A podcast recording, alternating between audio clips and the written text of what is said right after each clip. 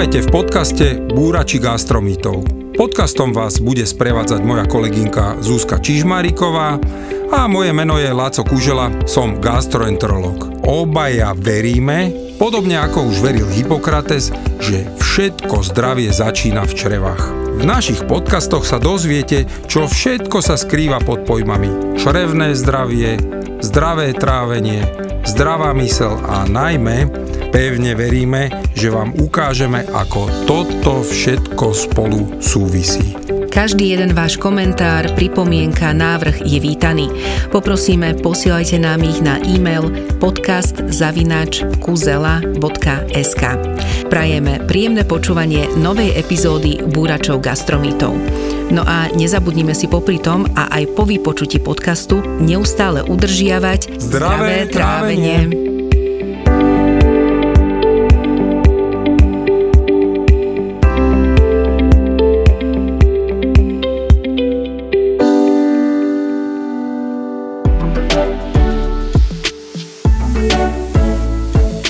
Priatelia, v tomto podcaste sme sa rozhodli venovať problematike refluxovej choroby pažeráka. V následujúcich minútach si preto zodpovieme najčastejšie otázky, s ktorými sa doslova denne stretávam v mojej praxi. Ale kým k tomu prídeme, veľmi radi by sme vás oboznámili s jedným nesmierne milým srdečným e-mailom, ktorý sme dostali na základe podcastu s Braňom Kunčákom. Zúska, budeš taká dobrá? Povieš Určite nám áno a teší nás najmä uh, takýto mail o to viac, že sme iba začali, naozaj náš podcast je len taký nováčik a veľmi sa tešíme, keď má uh, pozitívnu odozvu. Braňovi sme e-mail aj poslali, lebo hovorí najmä o ňom. Takže uh, touto cestou by som chcela poďakovať najmä pánovi doktorovi Braňovi Kunčákovi za jeho absolútne ľudský a profesionálny prístup pri zákroku, ktorý ktorý mi robil ešte v januári minulého roku. Vtedy pracoval ešte v nemocnici svätého Michala. Tak veľmi som sa toho zákroku obávala a bolo to absolútne bezbolesne. Aj vďaka medicíne, ale samozrejme aj ľudskému prístupu pána doktora. Veľmi detailne mi opísal, čo bude robiť, čo ma čaká, čo ma nečaká a určite ma to veľmi upokojilo. Bola som po resekcii pečenie a budem to písať teraz laicky, neuzavrel sa mi jeden žlčovod, naozaj mal som zlý stav, ale doktor Kunčák eh, mi všetko vysvetlil, a jednoducho celý ten postup urobil tak, aby všetko bolo v poriadku. Vám, pán doktor Kužela, ďakujem za rady, nielen cez Instagram, ale aj cez podcast. Som veľká vaša fanúšička a idete mne a môjmu manželovi príkladom. Stále sa rozprávame a skúšame aj vaše recepty. Od začiatku mojej choroby som prestala jesť meso, aj môj manžel. Tešíme sa z rastlinnej strave, vymýšľame si recepty. Vždy som myslela, že z ma nafúkuje. U vás som sa dozvedela, že to tak nie je. A samozrejme dnes si dám pečivo a nafúkovanie skončilo. Mám sestru, ktorá študuje 5. ročník na medicíne v Anglicku a prechádzala môjim tzv. ťažkým obdobím so mnou. Ja som pristúpila k mojej chorobe ako k nevítanej návšteve, ktorá mala prísť, aby sa niečo zmenilo. A zmenilo sa. Aj vďaka vám, pán doktor. Zdravá strava je viac ako liek. Vaša posluchačka a fanúšička Silvia. Silvia, ďakujeme krásne. Veľmi to potešilo a priatelia, keby čokoľvek ste mali na srdci, na jazyku, naša linka podcast zavináč kužela, alebo teda kuzela.sk je pre toto stvorená a čaká na ďalšie pripomienky, komentáre.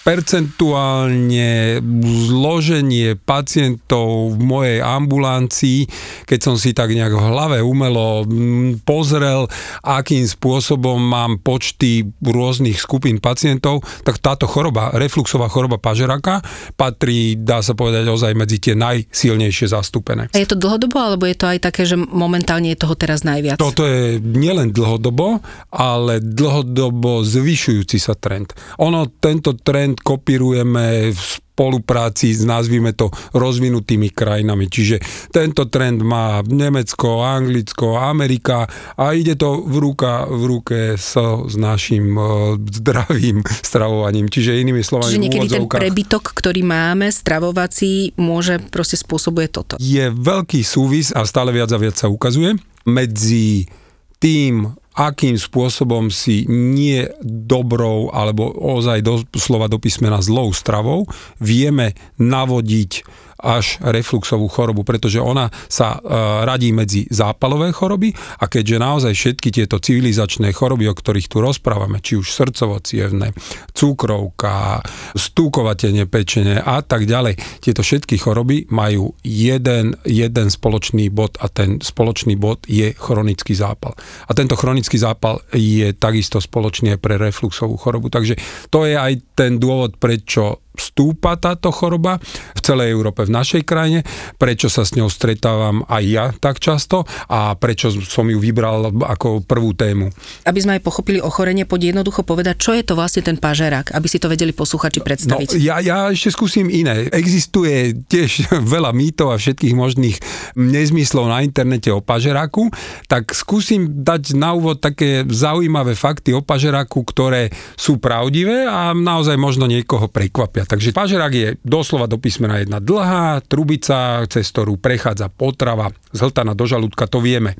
Po latinsky sa nazýva ezofagus, toto slovo bolo odvodené z greckého slova oizofagus a vlastne to znamená pažerak, čiže je to odvodené z gréčtiny. A základnou funkciou tohto nášho pažeraka, tejto trubice, je vlastne doslova do písmena preprava potravy z toho hltana do žalúdka. To znamená, nazvime ho nejakým kanálom prepúšťajúcim potravu. A druhú úlohu má obmedziť množstvo prehltnutého vzduchu, lebo naozaj sami vieme, nie je to príjemné, čiže toto dokáže ten pažerak a dokáže taktiež zabrániť spätný chod potravy zo žalúdka do pažeráka. A tu, keď už nastane problém, povieme si o, tej, o, o refluxe bližšie. Ten posun potravy do žalúdka si musíme predstaviť, že je naozaj doslova do písmena aktívny proces. To znamená, že ide o pohyb tej trubice, toho pažeráku. My tomu hovoríme odborne peristaltika. A keďže tento pažerák má doslova do písmena svalovinu, ktorá mu umožňuje vykonávať túto peristaltiku, tak to je to, prečo to funguje bezproblémovo. Ale vedeli ste, že táto peristaltika sa deje aj keď stojíme na hlave, alebo nebodaj vysíme dolu hlavou ako opica? Samozrejme, neodporúčame skúšať ale áno, funguje to. Ja proste. som zachytila aj videá, kde to skúšali napríklad na pizza alebo niečo zjesť. Hej, a dá že, sa to. No, hej, hej, no, no. stoja na hlave a skúšajú to. hej, Takže to je, to, to je taká jedna zaujímavosť. Ďalej, treba vedieť, že táto peristaltika samozrejme sa nedieje iba v našom pažeraku. Celý náš traviaci kanál je vybavený svalovinou a posúva potravu. A samozrejme tým pádom aj výsledok tejto peristaltiky je nutkanie na stolicu. Možno ste si všimli, že s malým nepohodlím dokážeme prehltnúť aj veľké kusy jedla. A v podstate za toto ďakujeme nášmu pažeráku, pretože je naozaj vysoko flexibilný, len opäť neskúšajme jeho flexibilitu, lebo žiaľ, dokáže sa aj roztrhnúť doslova do písmena a takým najčastejším dôvodom, prečo toto nastane, je neustále opakované zvracanie. Čo sa týka pažeráka, jeho dĺžka je do 30 cm a to je teda pomerne dosť, ale trvá mu len 7 sekúnd, kým potrava prejde z pážeráka do žalúdka, čiže je rýchly. Pážerak sa väčšinou považuje za samozrejmosť a v podstate väčšina ľudí kvôli nemu nechodí na prehliadky, len treba vedieť jedno, rovnako ako každý iný orgán, aj pážerák je náchylný na mnohé choroby a poruchy. A preto si povieme o nich a hlavne o najčastejšej a to je tá refluxová choroba.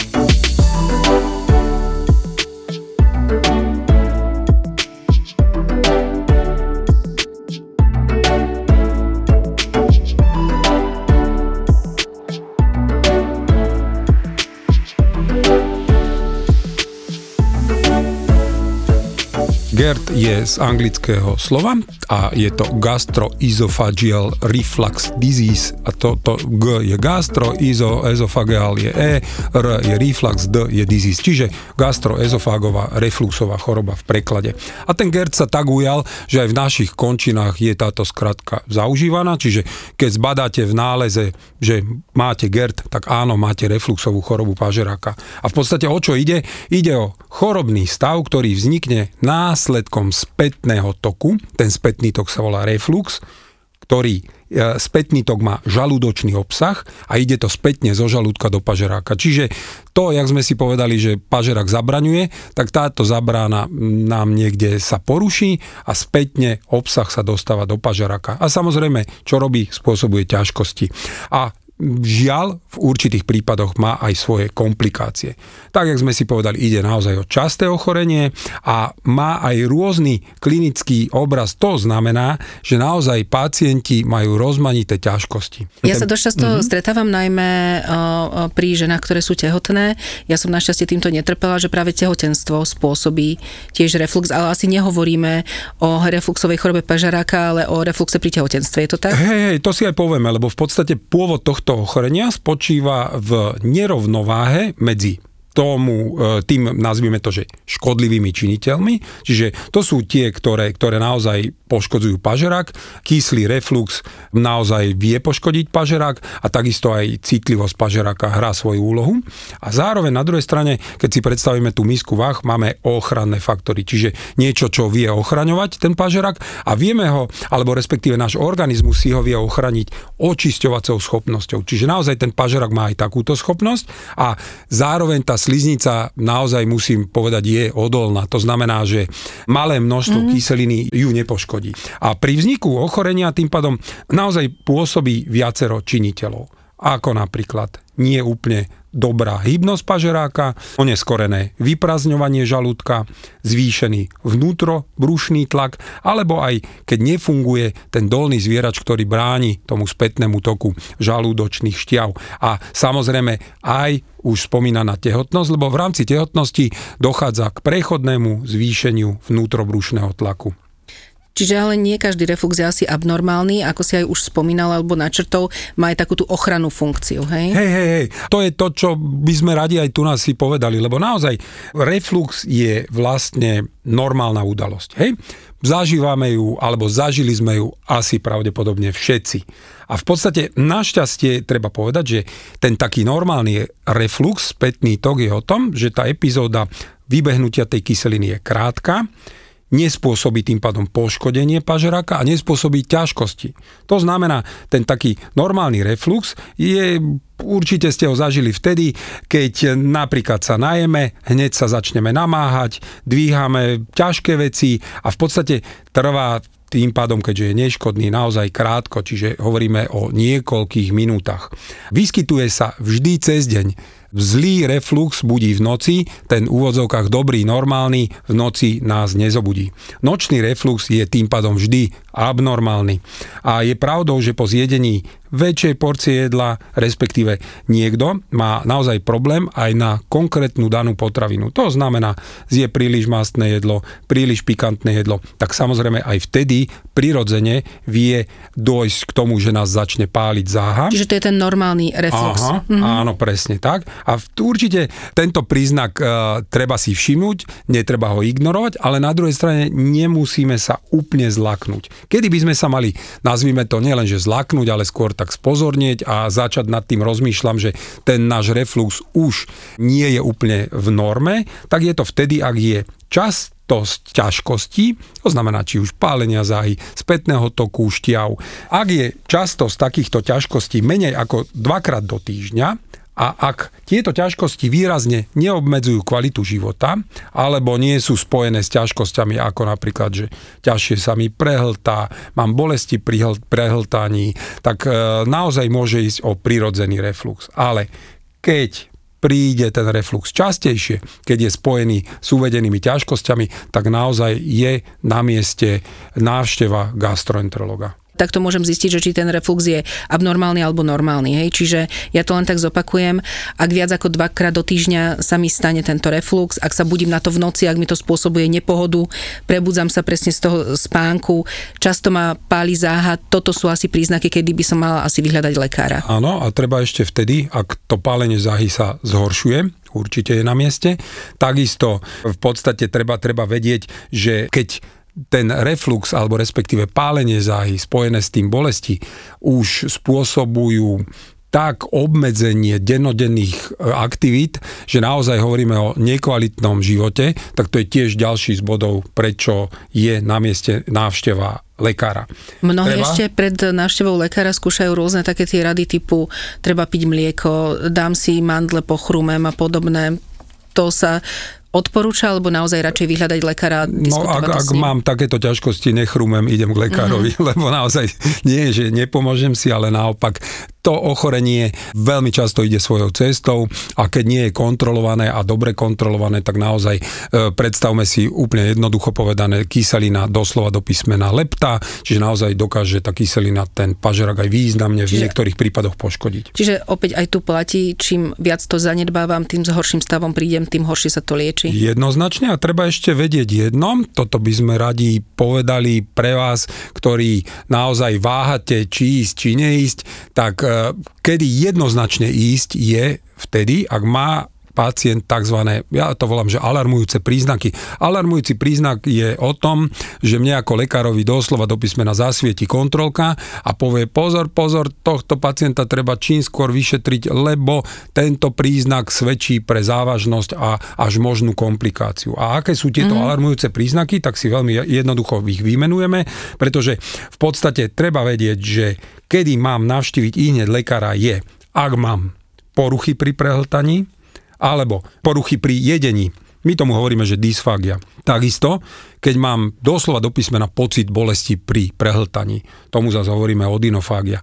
A e, veľmi dôležité je treba aj vedieť, že strácam na hmotnosti nedobrovoľne. To znamená, chudnem a nič sa mi nezmenilo. Mám rovnaký príjem, rovnaký výdaj. E, takisto, ak pretrváva mi zvracanie opäť je to dôvod na návštevu lekára. Ak mi zistili chudokrvnosť, to znamená, mám tzv. anémiu. A samozrejme, ak sa prejavuje už toto ochorenie krvácaním do traviaceho traktu, vtedy jednoznačne nie čo váhať a na mieste i hneď návšteva lekára. Existujú alebo sú skupiny ľudí, ktorí majú na to väčšiu predispozíciu? V podstate áno, jednoznačne treba povedať, že ak je niekto obézny, tehotenstvo už sme si spomínali, a ak niekto fajčí, tak to sú tie faktory, ktoré prispievajú k tomu, že táto refluxová choroba sa môže rozvinúť. Ale treba vedieť, že existujú aj ďalšie faktory, ktoré či už oslabia alebo uvoľnia ten dolný zvierač, to je ten, ktorý bráni tomu spätnému toku šťav. A v podstate tie faktory sú viaceré, lebo napríklad aj lieky dokážu uvoľniť tento zvierač. To znamená, pacienti, ktorí užívajú lieky na zvýšený krvný tlak, ako tie lieky sa volajú, že blokátory kalciových kanálov, alebo lieky, ktoré obsahujú teofilín, to sú lieky na lepšie dýchanie, alebo nitráty, to sú lieky na srdcovo ochorenia, tak to sú tie lieky, ktoré ten reflux môžu navodiť samé o sebe.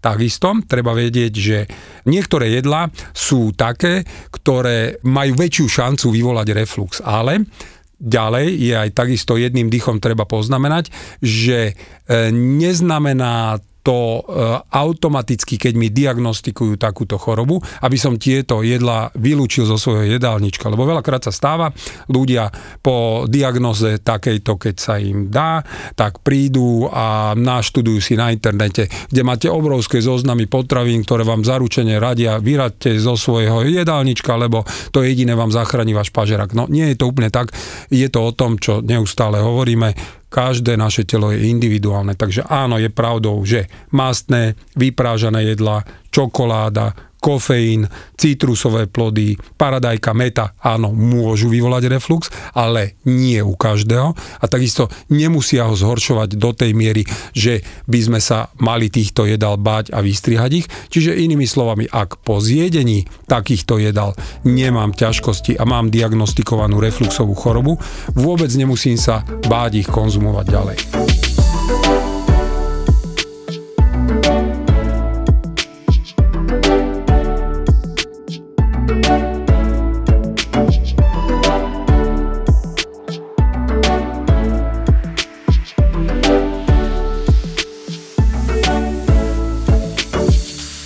Pristavím sa pri dvoch bodoch.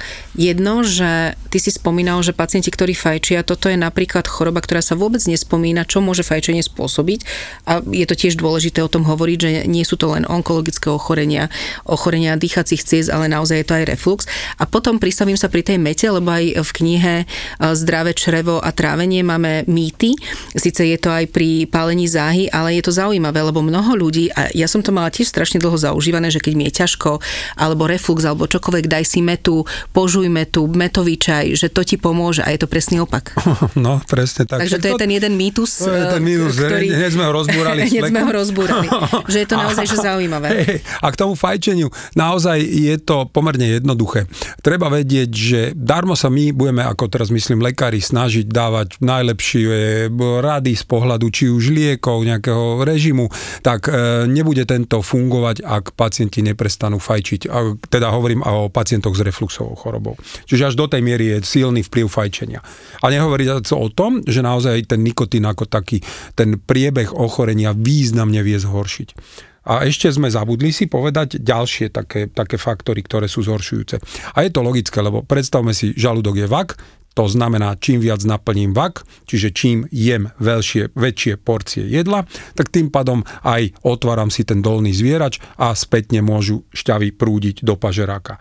Ďalej si treba predstaviť jedno. E, ten prechod medzi pažerákom a žalúdkom, keď dáme do vodorovnej polohy, a popri tom ten žalúdok si naplníme, čiže inými slovami láhneme si najedený, čo sa teda deje dosť bežne, tak keď si láhneme najedený, tak ten žalúdok sa doslova do písmena rozleje do tej miery, že dokáže znovu otvoriť ten zvierač dolný, teda tú zábranu a tým pádom nastane tam, doslova sa otvorí autodráha, prešťaví a nastane voľná cesta pre prúdenie šťav hore dolu, čiže inými slovami aj jedenie pred spaním nie je dobré pre náš reflux. Takisto, Ani veľké dávky, veľké dávky jedla. To sme si povedali. Áno, tak, to, to, to, predtým som. Čo sa týka ochorení ako takých, tak jedno ochorenie je jednoznačne spojené s refluxom a to je tzv.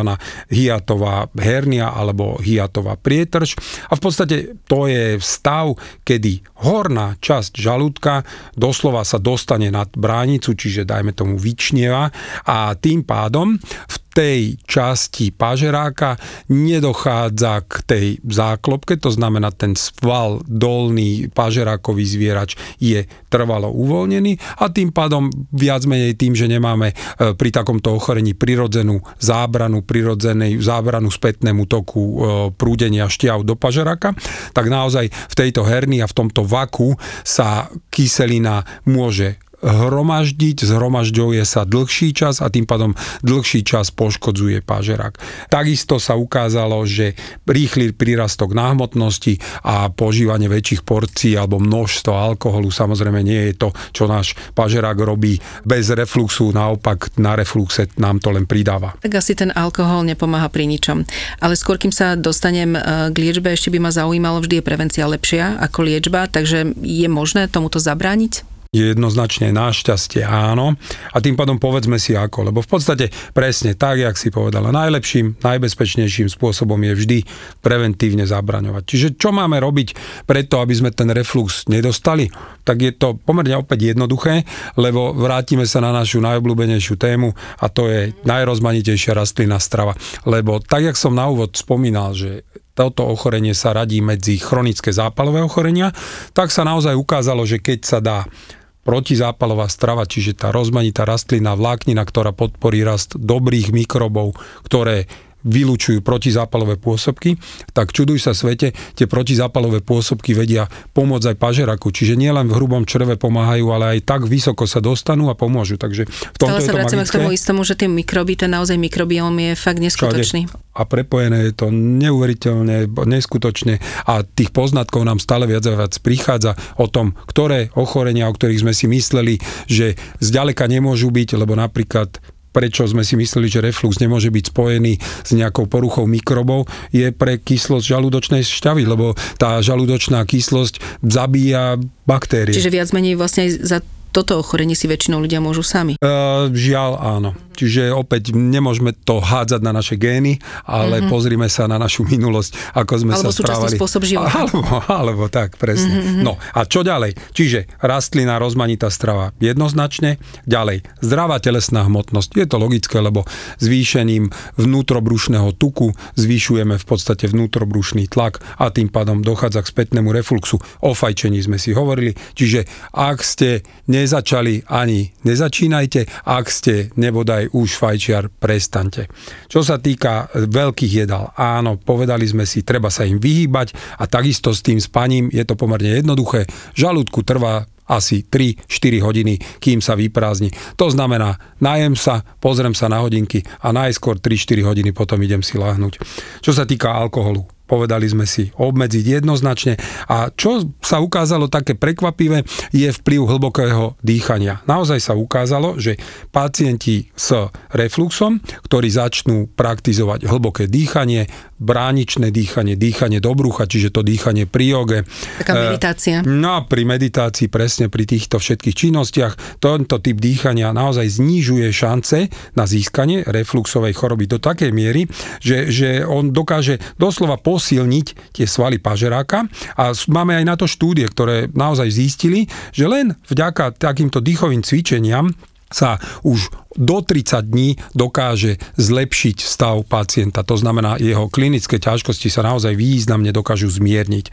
No a čo, čo zase nie je úplne optimálne, je e, pre reflux také cvičenie, kedy naozaj veľmi významne namáhame vnútrobrušné svaly, e, lísy, inými slovami e, úplne také, také najťažšie cviky, kedy ešte nebodaj sa popri tom zohýbame. Už nehovoriac o tom, že ísť, no to jasné, ale nehovoriac o tom, že ísť do posilovne a s plným žalúdkom tiež zrovna teda nepomôžeme si. Takže to, toto sú také tie základné rady preto, aby sme sa vedeli vyhnúť refluxu. Pri tom cvičení sa pristavím, lebo tiež celkom populárne a fajn je, alebo keď je niekomu ťažko, aj moja mama mi vždy vravela, ideme sa prejsť, hej, čiže digestívna prechádzka áno? Jednoznačne áno, lebo naozaj sa ukázalo, keď sa hýbe celé telo, hýbe sa traviaci trakt. Preto aj s tým cvičením som tak začal, že je to také, že na jednej strane áno, nie veľmi brušné svaly, ale na druhej strane musíme sa hýbať, pretože jednoznačne tá pohyblivosť napravuje,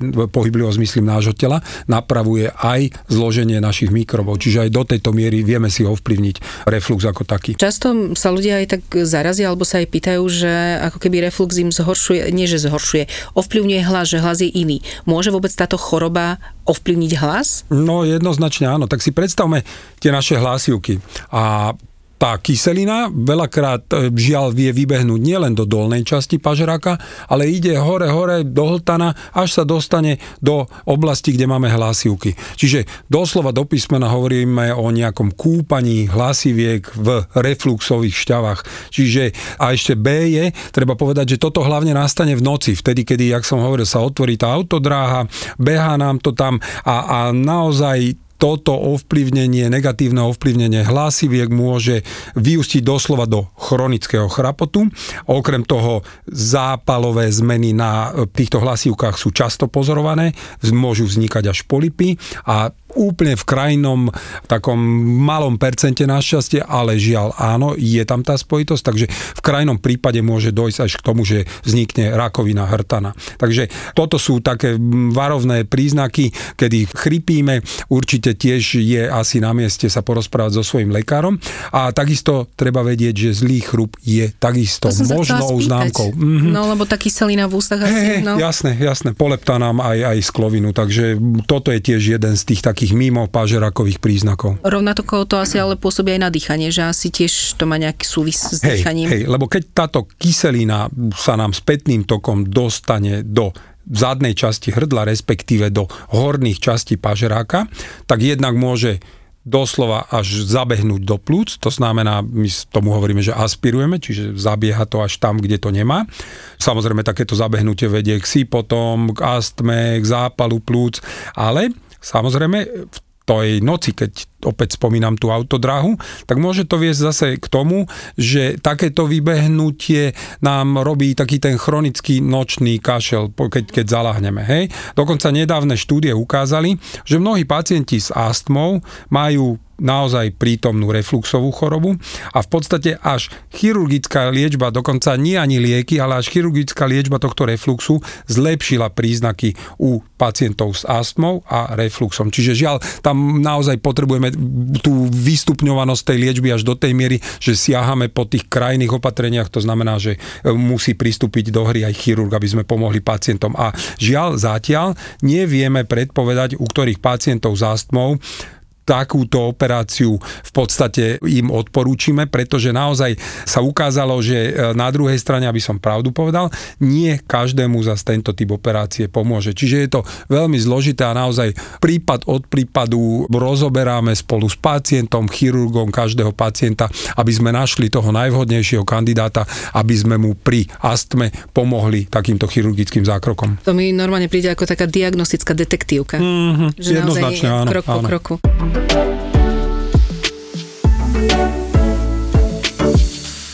Najmä pred sviatkami sa množia rôzne reklamy s rôznymi liekmi na utlmenie presne takýchto príznakov. Je to správne alebo nie je to správne?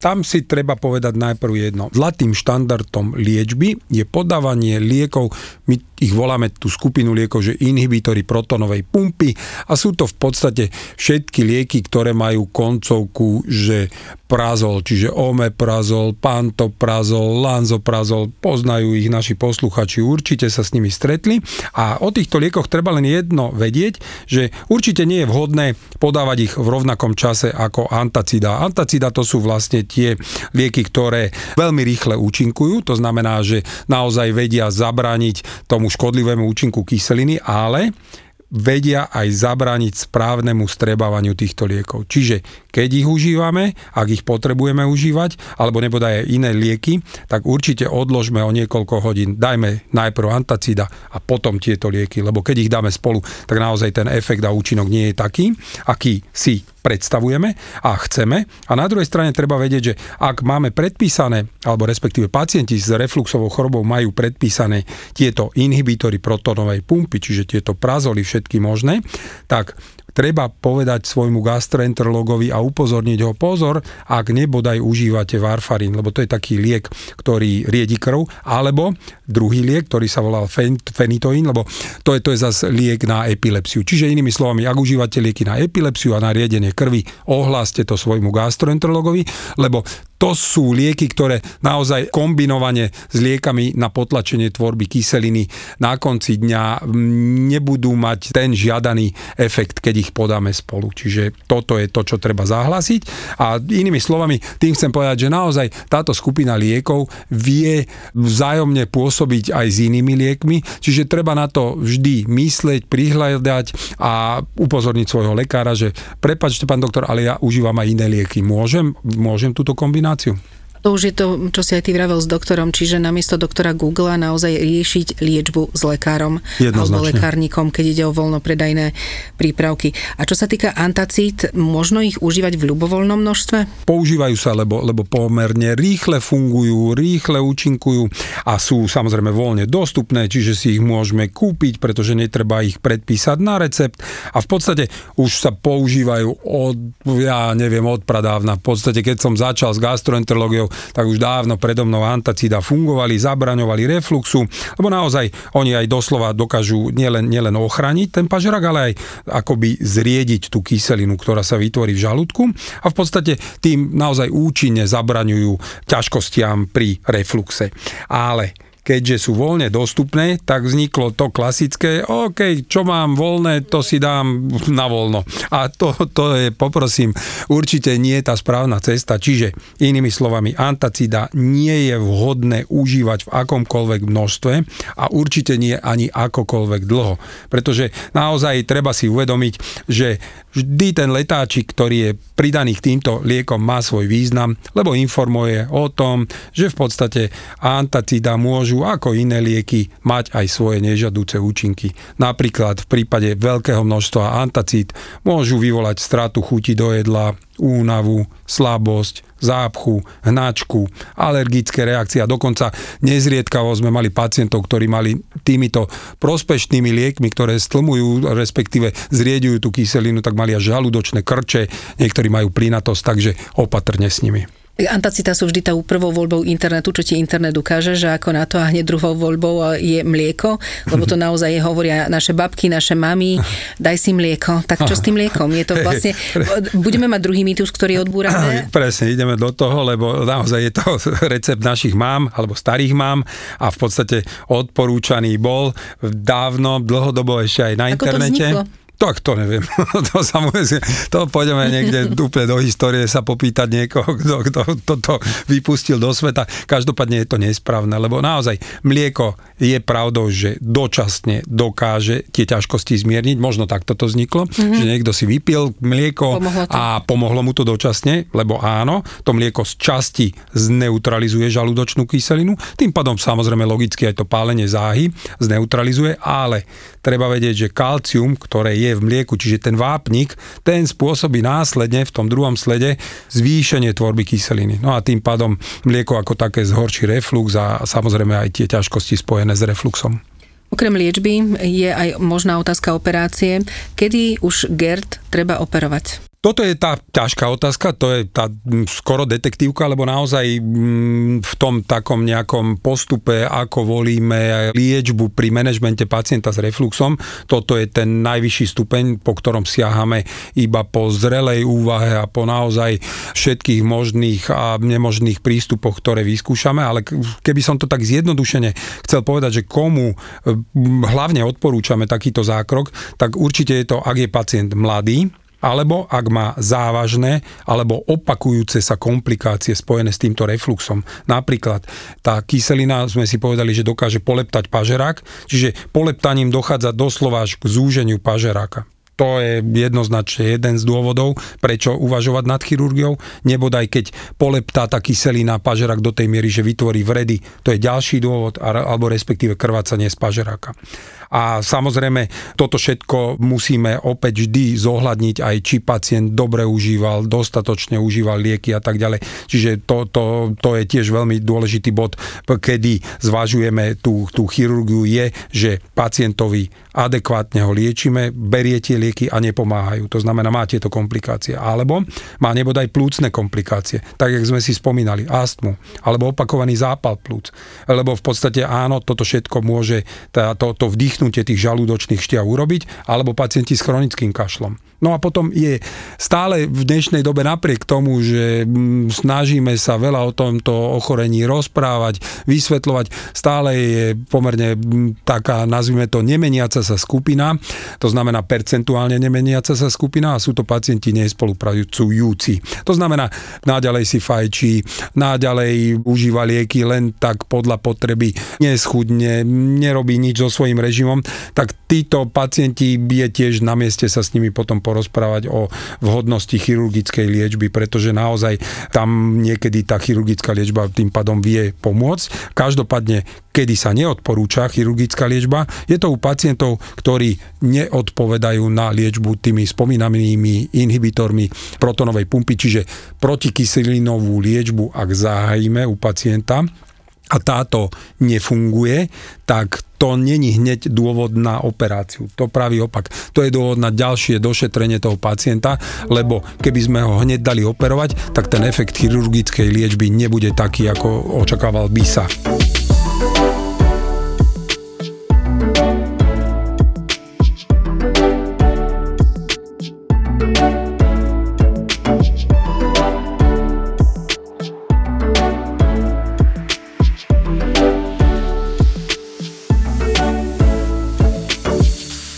Teraz to ešte trošku viacej zamotám a to pri Gerde sa často spomína aj baretov pažerák, tak aký je ten rozdiel, ako to spolu súvisí? Vysvetlíme si, lebo naozaj toto ochorenie takisto významne nám za posledné roky stúplo, takisto jak v spomínaných rozvinutých krajinách, čiže... A súvisí ideme, s Gerdom? Súvisí úplne uh-huh. s mhm. Gerdom, takže Veľmi jednoducho. Čo je to Baretov pažerak? V podstate ten názov je podľa jedného mm, kolegu chirurga, ktorý vlastne došiel na toto ochorenie. Dochádza pri tomto ochorení doslova k náhrade normálneho epitelu. Epitel je tá výstelka na pažeraku a normálne, za normálnych okolností v pažeraku je tzv. No, my to voláme, že skvámozný epitel, čiže inými slovami, teda vrátim sa radšej k tomu slovu normálny.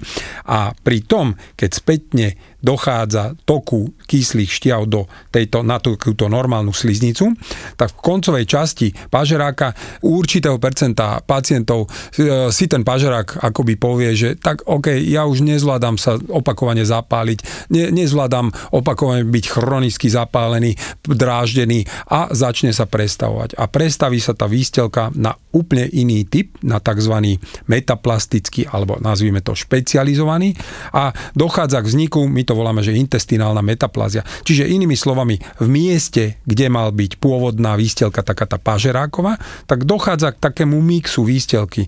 Doslova e, preto mix, lebo tá výstelka má črty ako žalúdočnej výstelky, tak črevnej. No a to, toto je ten baretov pažerák.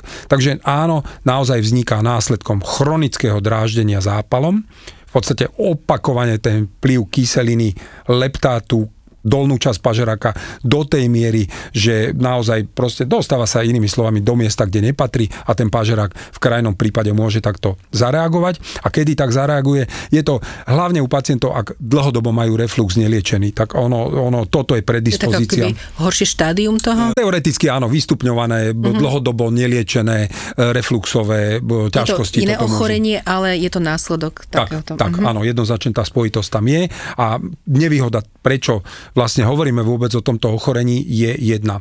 Žiaľ, títo pacienti sú viac náchylní na vznik rakoviny pažeráka. V podstate je dokázané, že naozaj vzniká u nich častejšie tzv. adenokarcinom pažeráka, ale teraz na druhej strane zase nechcem všetkých vyplašiť, ktorí tento baretov pažerák majú, lebo naozaj, ak pacienta včasne a dobre diagnostikujeme, včasne a dobre naliečíme a samozrejme on je spolupracujúci, tak to riziko vieme znížiť na nulu. Presne takto sa tomu venujeme aj v našej prvej knihe Zdravé črevo a trávenie, kde veľmi podrobne Laci vysvetľuje fungovanie jednotlivých orgánov a aj jednotlivých ochorení a chorôb e, traviaceho traktu. A teraz prišiel čas asi aj na tie otázky. Je to otázka, ktorú máš asi pravdepodobne aj ty veľmi často od našej poslucháčky. Asi pred jedným rokom som podstup podstúpila endoskopické vyšetrenie a bola mi diagnostikovaná choroba GERD, nie ale Baretova. Potrebujem stále ďalšiu endoskopiu. Ako zistím, či došlo k poškodeniu pažeráka? Hej, presne tak, ako si povedala, toto je veľmi častá otázka v mojej praxi. Pre niekoho, kto má chronické príznaky pálenia záhy, je naozaj dôležité mať endoskopiu. A najdôležitejšia vec, ako sme si už povedali, je hľadanie tohto spomínaného baretovho pažeráka, lebo tie zmeny vo výstelke sú, ako sme si tiež už povedali, spojené s tým zvýšeným rizikom vzniku rakoviny. A my, endoskopisti, čo teda robíme? Pátrame potom, či takýto pažerak tam je alebo není prítomný, čiže či došlo k zmene výstelky. Ďalej pátrame potom, či je prítomný vôbec zápal na dolnej časti pažeraku. My tomu hovoríme ezofagitída. Alebo aký typ poškodenia navodila na sliznici dolnej časti pažeráka kyselina. Čiže to, to je to, čo endoskopista nielen môže, ale aj mal by vidieť a hľadať. A zároveň vieme my ako endoskopisti nájsť a diagnostikovať spomínanú hiatovú herniu alebo iné anatomické nie úplne normálne záležitosti, inými slovami abnormality, ktoré môžu prispievať k zhoršenému refluxu. A kto by mal byť zaradený do toho pravidelného sledovania, tak to sú iba pacienti s baretovým pážerakom. Tí by mali byť doslova zaradení, my to voláme taký, že program sledovania, surveillance program, ale ten, ten cieľ tohto programu je naozaj zistiť príznaky abnormálneho tkaniva. To znamená, musíme zistiť, či nedošlo nielen k zmene výstelky, ale tá výstelka sa ešte viacej nepremenila a nevznikla to slovičko, ktoré tam treba vždy si zapamätať, keď nebodaj majú pacienti takúto diagnozu, to slovičko je dysplázia. To tam nemá byť, lebo keď takéto slovičko prichádza, znamená to, že naozaj tá zmena výstelky je natoľko vystupňovaná, že tá sliznica tej dolnej časti pažeraku má o mnoho vyššiu šancu získať už tú spomínanú rakovinu, čo je to, čo nechceme. Takže dysplázia nie, tu nechceme mať. A v podstate tá dobrá správa je, že tá rakovina, ktorá vzniká z tej dysplázie, je naozaj veľmi pomaly rastúca. Čiže tým pádom aj tá frekvencia, častosť tých endoskopí nemusí byť ani každý mesiac, ani každých pol roka. Ak pacienti nemajú dyspláziu, tak kľudne ten interval môže byť každé 3 roky. A v podstate, čo sa týka pacientov, ktorí majú iba zápal, čiže nie baretov pažerak, čiže len ezofagitídu, tak tí v podstate potrebujú mať len jednu kontrolnú endoskopiu a tá je s jasným cieľom. Potrebujeme preukázať, či sa ten pažerák zhojil alebo nie. Lebo naozaj to je kľúčom k tomu, aby nepokračoval ten zápal, nezmenila sa výstelka. Čiže taká pomyselná bodka. Tak, presne tak, ale žiadne ďalšie kontroly čiže nie. Čiže posluchačka sa nemusí bať. Nemusí, čiže samozrejme, čo sa týka tohto, stretávam sa s tým žiaľ vo svojej praxi a mm, musím povedať, že naozaj treba vždy si so svojím gastroenterologom prejsť nú, otázku nutnosti opakovania gastroskopie, lebo z tohto vyplýva, že naozaj nie vždy je veľmi častá endoskopia potrebná. Laci, e, veľmi pekne ďakujem. Aby sme aj vysvetlili posluchačom, rozhodli sme sa každý druhý podcast venovať práve takýto odbornejší, pretože veľa vašich otázok nám chodí práve odborných, pýtate si rôzne rady, čiže o dva týždne sa opäť môžete tešiť na zaujímavého hostia a potom opäť na ďalšiu tému. Ale e, Laci sa nerad chváli a ja ho zasa pochválim, respektíve chváli ho jeden náš posluchač a naozaj práve takéto maily sú také e, najpríjemnejšie a posúvajú nás všetkých ďalej, takže náš poslucháč, ale je to aj náš fanúšik na Lacových sociálnych sieťach nám píše, neskutočná vďaka za vás, pán doktor, vďaka za popularizáciu správneho stravovania sa. Po rokoch trápenia som konečne našiel správny smer. Vaša kniha a jeden váš rozhovor v televízii mi úplne zmenil život. Takéto veci by sa mali učiť už deti na školách. Veľa životov by bolo zdravších a šťastnejších. Ďakujem krásne. To sú tie momenty, ktoré nám, a teda hlavne aj mne hovoria, že, že má to význam, to, čo robíme. Veľmi si to cením, tak to každé jedno povzbudenie, lebo je to povzbudenie v našej práci a pevne verím, že budeme stále viac a viac ukazovať tie možnosti, ktoré v dnešnej dobe máme na to, aby sme naozaj si navodili čo najlepšie, nielen črev duševné, ale aj celkové zdravie, lebo ono sa to dá, vidíte to, že sa to dá, je to cesta, ktorá nie je ľahká, ale na konci dňa ten efekt tejto cesty je tak významný, tak dobrý, že stojí za to sa na ňu vydať. No a bonusom je, tak ako ťa poznám, že posluchači sa určite nebudú nudiť, lebo vždy nájdeš niečo zaujímavé, vždy niečo vtipné a to, čo sa bežne a bežní čitatelia alebo posluchači nevedia k tomu dostať. Takže určite nám posielajte vaše otázky na podcast zavináč kuzela.sk. Postupne si ich triedime podľa jednotlivých tém a diagnóz a na všetky odpovieme. Ďakujeme veľmi pekne.